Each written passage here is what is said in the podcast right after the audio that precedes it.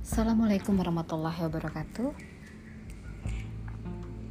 Sahabat sore, saya punya kisah. Kisahnya tentang seekor rusa betina. Alkisah, seekor rusa betina yang sedang mengandung anaknya. Ketika hampir detik-detik kelahirannya Rusa ini pergi ke suatu tempat yang jauh di pinggir hutan yang berdekatan dengan sungai.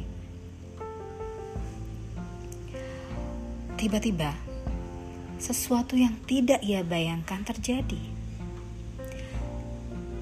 Terdengar suara gemuruh dari langit dan tiba-tiba tampak kilat yang menyambar ke permukaan bumi.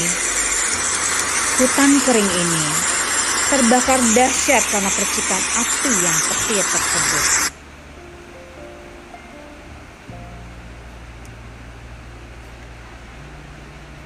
Ketika rusa ini menoleh ke kiri, tampak seorang pemburu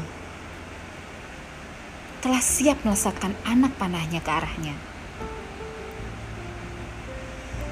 Saat menoleh ke kanan, ia pun terkejut melihat seekor singa lapar yang sedang mau siap menerkamnya.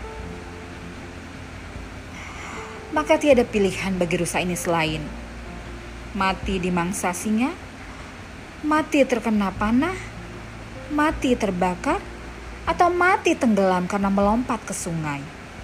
Yang jelas, bahaya mengancam dari berbagai penjuru dan tidak ada lagi kesempatan untuk berlari Lalu apa yang harus ia lakukan?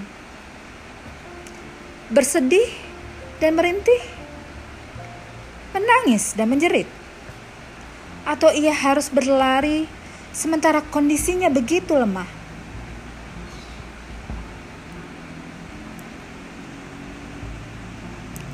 Atau dia menyerah saja pada keadaan? Rusa pun pasrah dia hanya fokus untuk melahirkan bayinya. Lalu apa yang terjadi? Kilat-kilat yang menyambar mengganggu pandangan si pemburu. Akhirnya, panah yang dilesatkan pun melesat dan mengenai si singa yang lapar. Singa malang itu pun mati seketika. Tiba-tiba hujan datang begitu deras dan memadamkan kebakaran di hutan tersebut. Pemburu liar lari mencari tempat berteduh dan tidak fokus lagi kepada rusa tersebut. Rusa pun akhirnya melahirkan anaknya dengan selamat. Sahabatku, segala kesulitan menyerbu dari segala arah. Masalah datang bertubi-tubi. Seakan tak memberimu kesempatan untuk bernafas lega. Masalah di tempat kerja, masalah di dalam rumah, masalah di jalan, masalah dengan anak-anak. Kita semuanya datang secara bersamaan. Seakan kamu tidak bisa lagi berbuat apa-apa. Lalu apa yang harus kita lakukan? Jadilah seperti rusa. Biarkan semuanya berjalan apa adanya. Lakukan sesuatu yang mampu kau lakukan. Selebihnya, serahkan kepada Allah. Karena Allah lah yang mengatur jalan kehidupanmu. Saudaraku, sungguh Tuhan menyayangi hamba-hambanya, melebihi kasih sayang ibu pada anak-anaknya. Dialah yang akan menyelesaikan.